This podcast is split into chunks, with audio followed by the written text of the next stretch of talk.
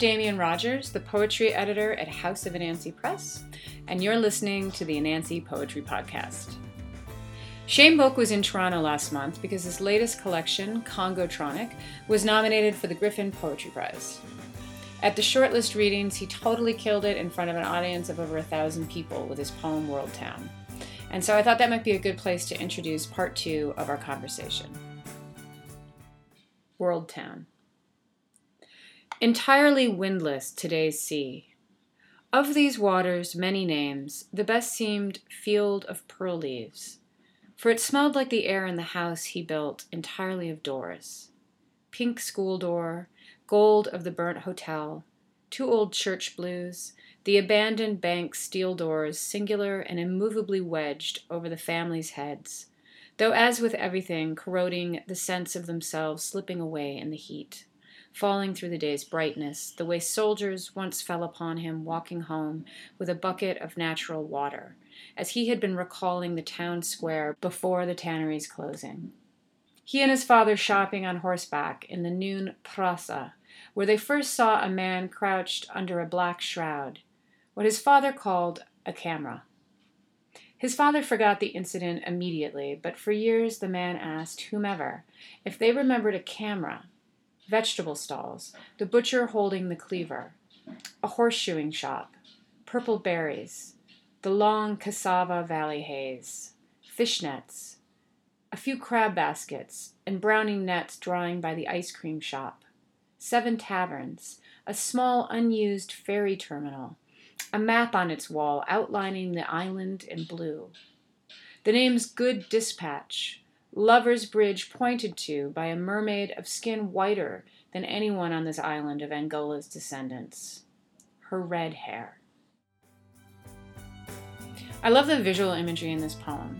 In our first chat, we covered a wide range of subjects, but I found myself still wanting to know more about Shane's work in film. And so we started by talking about the half hour short that he's now submitting to festivals. This new movie uh, that I've just finished is called Praise and Blame, and it is a dark comedy uh, and it's it's about a poet from Belarus, uh, former Soviet uh, republic, now independent nation. Um, that and there's a little bit of it's based in a kind of real situation, which is the plight of many writers and journalists and poets in Belarus is that they get jailed, um, sometimes killed by the government. I wanted to write something that had a comedic edge to it that would also kind of um, hopefully highlight the situation that's going on because it never gets much attention in the West. So I, this movie is about a Belarusian poet who has been in jail for a decade there, and he gets released, and he goes on a sort of a tour of these different universities, giving readings and teaching. And one of the places the movie picks him up when he um, arrives in the United States to teach at an elite um, Ivy League school, and um, he uh, th- everyone thinks that he's going to be sort of a Nelson Mandela of poetry a man of great honor, and he is more interested in drinking wine and trying to party with his students and perhaps sleep with them if he can. And um, he's also obsessed with frozen waffles, which he's never eaten, but he has a sort of he has a bit of a fetish for frozen waffles. It's just he's been in jail too long, so he's kind of yeah, you know. So he gets he gets into this situation of he arrives and it's the expectations are different, and he's plagued by these incredible um, pa- panic attacks where he just will faint and have these visions. And so as the movie goes on, you kind of figure out what they're about, and they're related to how he got out of jail in the first place. Um, and then he meets an undocumented worker from Honduras who um, inadvertently breaks into his faculty house. He catches the man, and then instead of turning him over to the police, he makes a deal with him we had a pretty big budget. I raised sixty thousand uh, dollars, so we, it doesn't look like a. It was my MFA thesis film, but it doesn't really maybe look what people as people might think a student film would look like.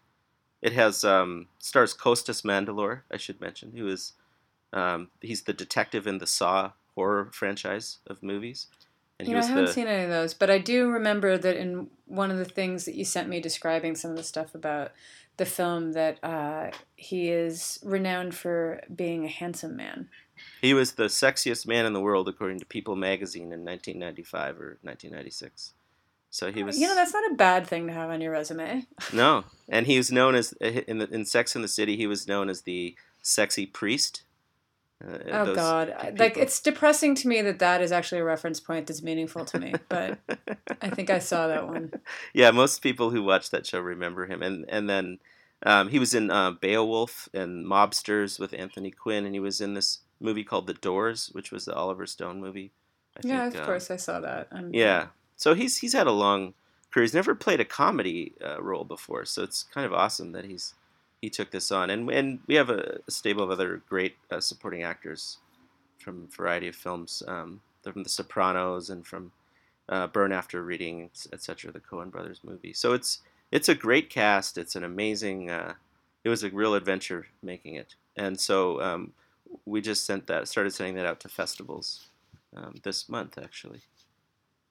And I wanted to talk a little bit about, um, like not just this particular film, but just your your whole process when you start thinking. Because I know you're think you're working on an, your next film already, right? You're, Mhm. you're in the writing process now. Well, we finished So- the script. Yeah. Did you? Oh, it. Yeah. congratulations! That's great. Thank you. Mhm. Um, so when you're, and I know that tends to be more collaborative than, you know, poetry writing is for you. Mhm, Uh, mhm. You know, I know you have a writer, writing partner you're working with, but just I'm curious about the ways in which um, the two different genres of writing actually butt up against each other for you.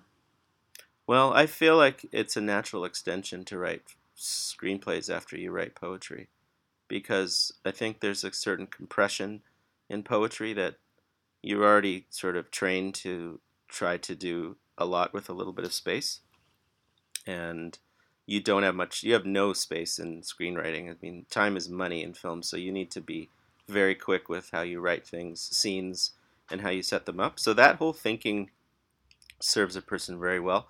And I also think that um, poets have pretty well, well, hopefully they have pretty good ears, and so it can hear the language um, and the rhythms of, of the prose that you're writing in, in the screenplay, and just make it kind of crackle and pop a little more and be a little more vivid. The, you know, you, you you work with images and poetry, so that helps you when you have to write images in a screenplay. Uh, and then um, there's, I think, a kind of uh, um, it's it's not well. I'm, the screenplays I'm talking about, they have a kind of formal dimension. They have they have like certain conventions um, in commercial f- uh, films. So Mm-hmm. you you know it's almost like you're writing. I don't know. Think any poetic form like a sestina or something, but it's just a massive. Yeah, no, that makes total sense to me. Yeah, it's a massive sestina, and I don't want to totally reduce because there's other ways to write screenplays, and I, in fact, I didn't write a formulaic one at all, but um, I do think there are. I can see now that there's sort of like it's like a form that you could try to just perfect if you were obsessed enough, and just be like, I'm going to learn to write this conventional kind of plotted screenplay because it's a lot of it's just story. You know, you're just dealing with story, like how to move story and get people from A to B, and sort of um, very mundane kind of plot elements. Uh, and then in our case, we're writing comedy, so it's plot and then jokes and sort of like, uh, yeah. So I feel like that in that way, it's been very useful to have a poetry background. Um, Yeah, I mean of- that makes a lot of ahead. sense to me. It, even well, even just thinking in terms of uh, what I know about writing screenplays uh, and just the approach of crafting them, and particularly the more formulaic ones, or television writing even more so. It seems like uh, time and the number of pages actually sort of uh, you know would be analogous to what we think of as the poetic line in terms of being a way that you would measure your way through the form. Mm-hmm. I think that's Um, true. Yeah. Yeah, just the way that time operates in, in film. I mean, certainly from when it's finished. I mean, I know obviously it's a completely different. There's so much that happens up, you know, and it requires. What I'm so intimidated by it as a medium is just the huge number of people that have to work collaboratively Mm-hmm. um, you know, and behind the scenes in this sort of invisible way in order to get a finished artwork that is that that it feels alive. You know that there's Mhm. that there's just so many hands that that go into that. Yeah. totally. And it, so it, is that does that feel is that kind of a relief to have those two completely different modes of, of operation for you? Because poetry is obviously such a solitary way of, of creation. Yeah, for me, uh, when I started uh, writing poetry, um, I was always sort of thinking, well, it, pretty early on, like I'd like to make this poem into a film or something, but I didn't. It was a vague notion, um, and I, I wasn't paying attention to the the social versus solitary sort of uh, bifurcation that occurs with writing versus other kinds of art making. But I did, I did at a certain point. I don't remember when, but I thought, yeah, I know I can't be alone lit this much all the time. It's not good mm-hmm. for me. You know, I, it's not. It's really not good for me to be. And I like to work. I've always worked uh, in collaboration. Um, even in like when I was in high school, I played on a, a lot of teams. I was a captain of some team uh, teams and and president of my high school, etc. So I feel like I've always kind of gravitated towards. Um, I ran a business, you know, for years. Like just, I like to run things, and I like to, but in a collaborative way. I'm not a dictatorial person. I don't think so. Um, but I get energized by the social interaction, not all the time. I think ideally, which is what's great about cinema, is you don't, you're not always with mm-hmm. people, but um, but if you're a good if you're good at delegating, it's not as bad as it might seem. I think it was really important to go to film school for me because I got to see oh this is kind of how you do it, and then I worked. Equally important was working on uh, Guy Maddin's movie. Um, yeah, that's the that was one of the anecdotes I was going to try to prompt. Yeah, so working on that, which I saw, oh, this a working director, and he directs in a style that it was not the way we were taught at film school. It's totally different. Um, in a way, it's more collaborative and more less top down than um, which what is tends to be a more militaristic, hierarchical notion, at least in North American film sets.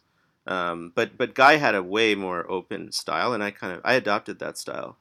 I sort of st- tried to steal what he was doing, um, how he worked with actors a little bit, and uh, and with crew. But I, I, I totally love that there's all these people, and I I would like just ask on set, like tell people like, hey, if you have an idea, please just come and tell me because, or even in pre-production, I did a lot of pre-production, but like I like working with the designers and working with the set decorators and location people and the makeup people and the costumes.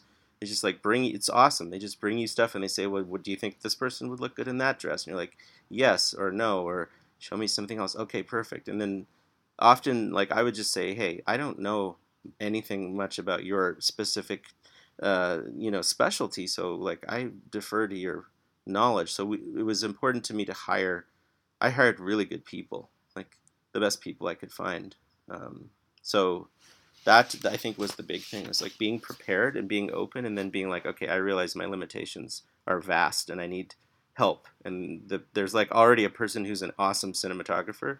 He should be the one who's you know like uh, I yeah, remember making those decisions about composition. And yeah, like I remember what the first scene we shot was this weird sort of sex scene in a bathroom. It's it's a dream sequence, and um, I hadn't really, you know, we were hadn't really had time to rehearse, and I was not. I looked at the camera, the, monitor for a second, and they have this thing called Video Village, which is like a remote uh, tent thing where you can look at the. You don't even have to go onto the set as a director. You can just watch it on a screen. But I was like, I don't want to be on that thing. I want to be beside the camera. And my DP, my cinematographer at first was like, "Oh, you're one of those like old, I think he said like old-fashioned directors. Like, you you you just want to look at the the acting, you know, like you just like want to you want to work with the actors. Like exactly, like you're awesome, and I love the framing. We've already talked about this. I know what you're gonna do. I don't need to check your work. I just need to like do my job, which is hopefully to pay attention to what the actors are doing and give them some adjustments and suggestions, you know. So, yeah, I, I totally love the um, just talking about it. I'm like, oh, I want to do this. Yeah, again. no, you, your your entire voice shifted in tone. It's really yeah. it's really cool. Well, I could totally. I mean, you, it, I think it really suits your personality too. I mean, you are. I mean, my experience with you, you I think are a very social person, and I think that from the conversations we've had about yeah like the different things you've done from high school on that that working within groups is something that you find really stimulating and i could see how it would be really satisfying and rewarding to have this practice to balance the very solitary work of you know hammering out a poem for weeks by yourself in the Exa- dark. You know. exactly that is the um, that is the the um, that is the nice re- sort of balance to me is just I do I, I don't I'm not uh, I'm not I don't think I'm actually an extrovert like I need to be alone sometimes so to recharge and uh, unlike people I guess extroverts supposedly they feed off the social stuff they get but I, I I do and then I get tired so writing is a nice writing poetry is a really nice antidote to that for me. Now, was working um, on the Guy Maddin film, was that the first film set that you worked on that wasn't, you know, through through film school? Uh, yeah, yeah, that was. That was. and um, like, so what was it that you were doing on that film? when I arrived, I was a volunteer, and I just showed up, and I had to. I think I had corresponded with Guy a little bit uh, by email through a friend of a friend, and then um, I just flew to Winnipeg in the summer, and they just gave me a broom, and they said, uh, "You see those metal filings all over the floor? We want you to sweep them up." So. I, I So swept starting at the bottom. Yep, I swept for seven days, like twelve or fourteen hours a day or whatever it was, um, and it was an old metal filings. I'm sure that dust was not healthy because it was an old factory in Winnipeg, and it, uh, they'd made something probably toxic, but whatever. We were sweeping out the thing because we were shooting there, and then they asked me if I could hang a door and do basic carpentry, and I had to admit that I wasn't so great at that because I didn't know how to do it. So. Um, but they were kind enough to bring me to to work um, as a set dresser or assistant set dresser. So I drove around in a truck trying to buy people's estate sale toilets and ancient artifacts of mirrors and things like that. Um, and did you have like a specific list of stuff that you were hunting down? my the set dresser whose name was Matt Holm, um, he knew he knew what he wanted, but I didn't. I just followed him. I was just helping. Um, but I should say that the way I actually got out of sweeping the floor initially was that I went to pick up uh, the, after the first few days. They asked me how I was getting to work, and I, I explained I was taking the bus from my aunt's house, Mhm. who lives in southern southern part of the city, and it was like an hour and a half. It was pretty far, and so um, they said, "Would you like to?" would you like a car? And I said, yes, I would love a car. And they said, would you like a cell phone? I said, yes, I would love a cell phone. And they said, they said, well, um, if you would just pick up the actors on your way to work, that would be awesome. And I was like, okay. So the first day I picked up Udo Kier, the great German actor who is known, he was a, uh, Andy Warhol's Dracula. He plays Dracula. And uh, he's been in like yeah, no, I know who exactly. He's got such an amazing face. Yeah. He was also in Total Recall with Arnold Schwarzenegger and Barbed Wire with Pam- Pamela Anderson. And uh, I've missed those. Yeah, but, the the recent Lars von Trier movie Melancholia, he's in that. oh, who Um, he in that? he plays like a wedding seeing- wedding planner guy. He has a, a few a few great little lines. He's in a lot of um, Lars's movies actually. Um, Okay. So anyway, Udo uh, is German, and I, you know, it's, it sounds like a total stereotype, but I was, I think I was slightly late to pick him up, but I knew for Uh-huh. s for sure because he all he said to me was, I think he was wearing a white hat and a white jacket, and he said, "You're late." He said, "You're late." It was like one minute and twenty seconds late, and he threw his newspaper at me. Oh, and- Jesus. I walked him to the car and we got in and I drove him and he saw I had a book of poetry sitting on the console and he said, "What's that?" And I said, "That's that's my new book. It's my first book. It just came out like last week. They sent me a copy." And then he just totally changed. He was like, "You a poet? You a poet?" I said, "Yeah." He said, "Oh my god." He was like, "Why are you sweeping the floor? Why do they have you sweeping the floor?" And then he started berating Guy about the fact that he, this is an injustice. You have a poet sweeping the floor. How could you do this? Like this is so uncivilized. The Germans are very serious about poetry. yeah, he was loving it. So then we became friends and we palled around at night and. Um, and actually, all the actors that were out of town and myself were like a little crew of people. We'd roll around Winnipeg trying to find stuff to do. But um, but then I, so he got me into the set dresser off the sweeping, and then I think I built some parts of this three-story house that they were building. Yeah, I did a little bit of work on that, and then they asked me if I wanted to be a script, script supervisor, and I Which uh, is a big jump. I didn't know what that was. I was like, yes, and they, oh, you've done this before. Oh, yes, yes. Um, no, had no idea.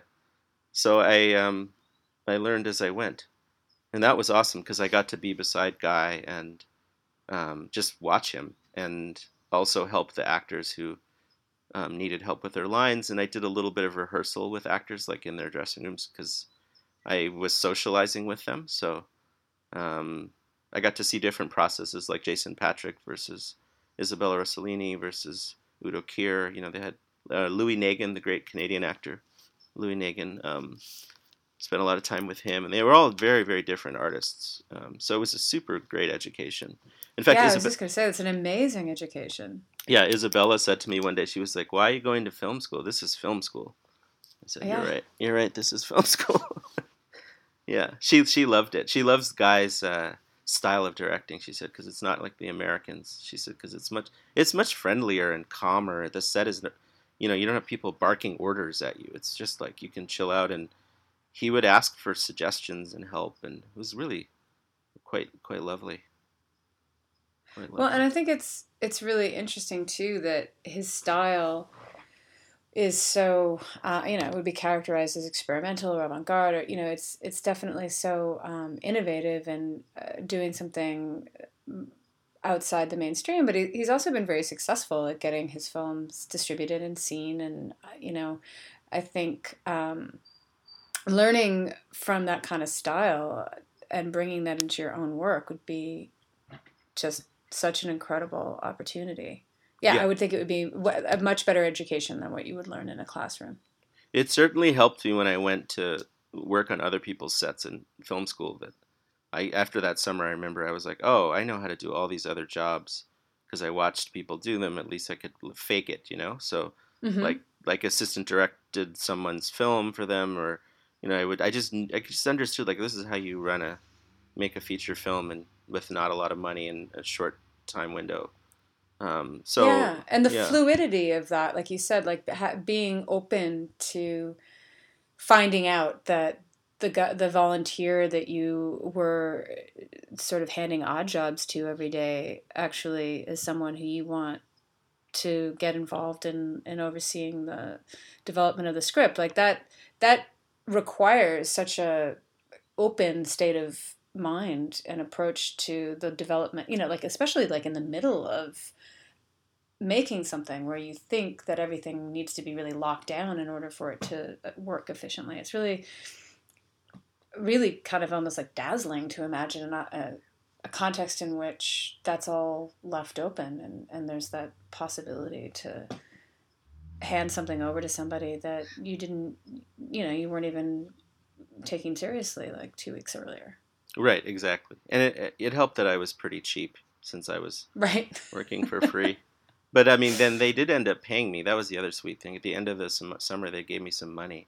So I was like, oh, that's great that's nice. So it was it ended up not being so bad, but but I do agree that he has a certain fluidity that I've tried to I've tried to hold that um, hold that as an example. Well, before we we wind up and stuff, I wanted to also segue into just I, like I had this great book and I couldn't find it before uh, before I sat down to call you. Mm. That I bought at TIFF that was on. You know, it's a book about po- I'm not even going to remember the title. It's a, you know a collection of essays about um, sort of the poetics of film. Hmm. Uh, and I, of course, I got super excited. I saw it. I had to buy it, and then you know I have a hundred books that I'm trying to deal with at the same time. I haven't had time to read it, but there were a lot. Part of the reason I bought it was it, um, you know, name checked a lot of filmmakers as po- it was sort of looking at specific filmmakers, a lot of European filmmakers in particular, um, as poets. And I know like Jim Jarmusch wanted to be a poet and then ended up becoming a Mhm. filmmaker. And Mhm. so I'm curious which poets, um, or not which poets, which filmmakers you hold in the same kind of esteem that you would hold um, some of your favorite poets. Oh, um, okay. Well, I mean, Pasolini was a poet, uh, Mhm. so he's awesome in, in in whatever you know, whatever fashion. Uh, but I love, um, I love, of course, Chris Marker uh, the French, the great recently deceased French filmmaker who also wrote novels and journalism. I believe he um, he wrote. Uh, he might even have written poetry, but Chris Marker is a big one. I love Ulrich Seidl, who's a Austrian filmmaker um, who doesn't write poetry as far as I know, but yeah, he has a certain there's a poeticism to the way he tells narratives. Um, so I love I love Seidl. Um, I love uh, Dusan Makavejev, uh, who is just a completely poetic. I don't know. I don't even know how to describe Makavejev, but he's just uh, he is he has a, a poet's sensibility in the way he tells stories. Uh, of course, Dziga Vertov, that's the man with the movie camera guy. I love this Iranian filmmaker named Mohammad Rasoulof, who also Mhm. is um, fantastic, kind of like a deep feeling in his work. I feel I feel like there's a it's super metaphorical and very simple. He has to work under the constraints of Iranian censorship, so it's tough. Steve McQueen, um, especially the the IRA movie he made called Hunger. That's a really poetic, uh, it's really I've never imagistic. seen it. Yeah, it's beautiful. Guy Maddin, uh, a Japanese filmmaker named uh, Shohei Imamura, who's just an awesome, uh, awesome pigs and battleships. There's a the Insect Woman, Aki Kaurismäki, who's Norwegian, or Mhm. rather, sorry, I'm sorry. I, I- let me repeat that. Aki Kaurismäki, who is Finnish. He's Yeah. n- he is Finnish. He is not. Actually, I have to say, when you were, I just recently watched because I, I somehow had never seen it, but Leningrad Cowboys Go Mhm, America, mhm. and there's just something about the way you're describing the plot of your new film that made me think of that, even though I think they're very different. But uh, oh, it's totally influenced by that. Totally influenced. yeah. I was thinking, I almost brought it up, and then I thought, uh, It's know. it's more his uh, Ariel trilogy, Match Factory Girl, and such from the late '80s. That's those fu- those uh, comedies he made, were, which were sort of the breakout ones in the West for him. Those are the that kind of humor, that Scandinavian sensibility. Um, Roy Andersson, who's just a amazing, amazing. He's like a genius, that guy. And then Johan van der Keuken, uh, Dutch uh, film essay, Coen Brothers, Godard, you know, Truffaut. Uh, I want to only mention two other guys. Of course, Scorsese, can't forget him. But there's this Filipino guy named T- uh, Kidlat Tahimik, and he, um, I, I don't even know how to describe. It. He write, he made this uh, this film essay in the I guess it was in the '70s, and um, it's kind of about colonialism, and I, I, I don't even want to. Uh, to spoil it, I just would say uh, go watch it. It's called Perfumed Nightmare, and uh, okay. yeah, that that guy is a total poet. He's funny too. I just was a little bit like monomaniacal about. I'm just gonna because I felt like I had no cinema background, and I didn't grow up with a television. You know, even in, in Ghana there was no electricity, but even in Canada we never really had. We had like a black and white TV with one channel or something, uh, maybe two, but we just weren't allowed really to watch TV. So right. I didn't go to movies, so I just felt like, okay, I'm going to go to film school and I need to get up to speed. So I spent a few years before that just watching insane numbers of movies. Um, that was my way. No, it's so it's so smart. It's really I love how methodical you, you, you were about it too. It's, and I also love because I think it resonates so much with the work and the poem that I wanted you to read. Okay. Um, but uh, the fact that all of your favorite filmmakers are from all over the world, I think, is um, not surprising to me based on you know the global awareness of your poetry as well. But I think it's it's really refreshing because I haven't heard someone name check that many, you know, that many filmmakers from that many different countries and continents Mm. in such a short span of time. You know, Yeah, I mean, that- it's Yeah, it's too bad because all the good movies are coming from. Not, I mean, I don't want to slag uh, North Americans because I am one. no, I you it's there's- okay. You can do. You're there's amongst friends. you there's a lot of really good filmmakers from the other other parts of the world for sure. So Well, and it's I, such an accessible window into seeing what daily life might look like in other places that you might not have the opportunity to visit, you know. totally, totally, totally.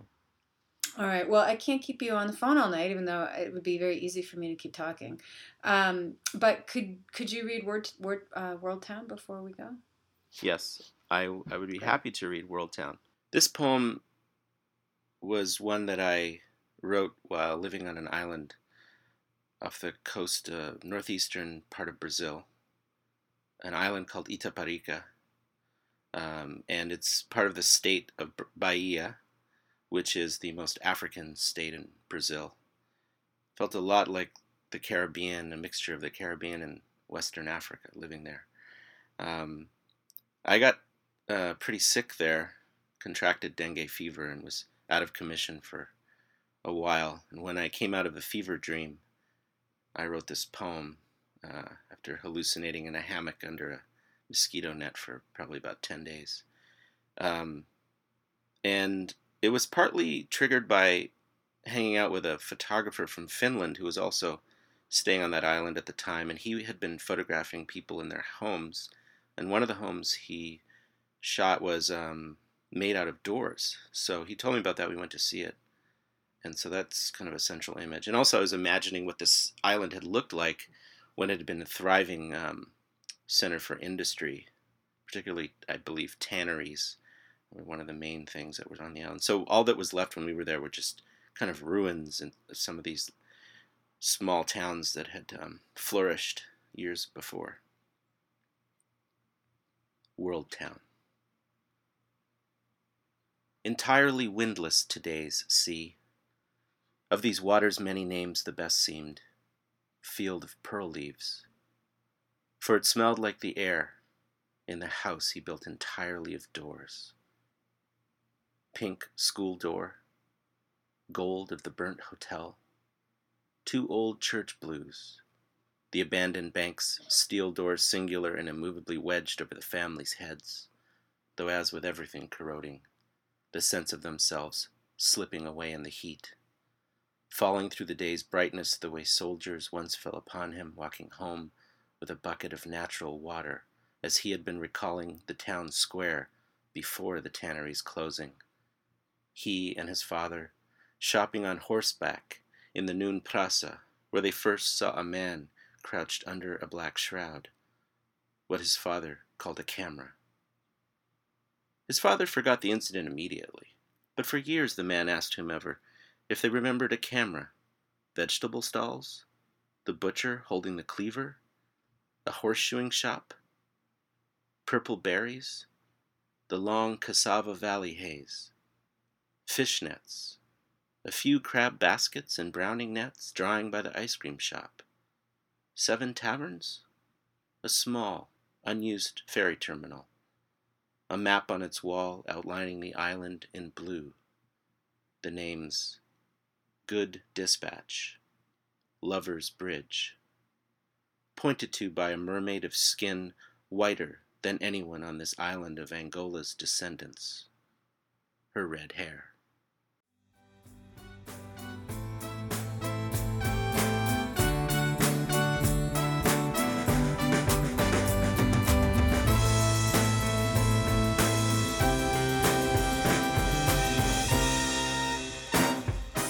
This podcast was brought to you by House of Anansi Press. To learn more about our authors, visit us at houseofanansi.ca.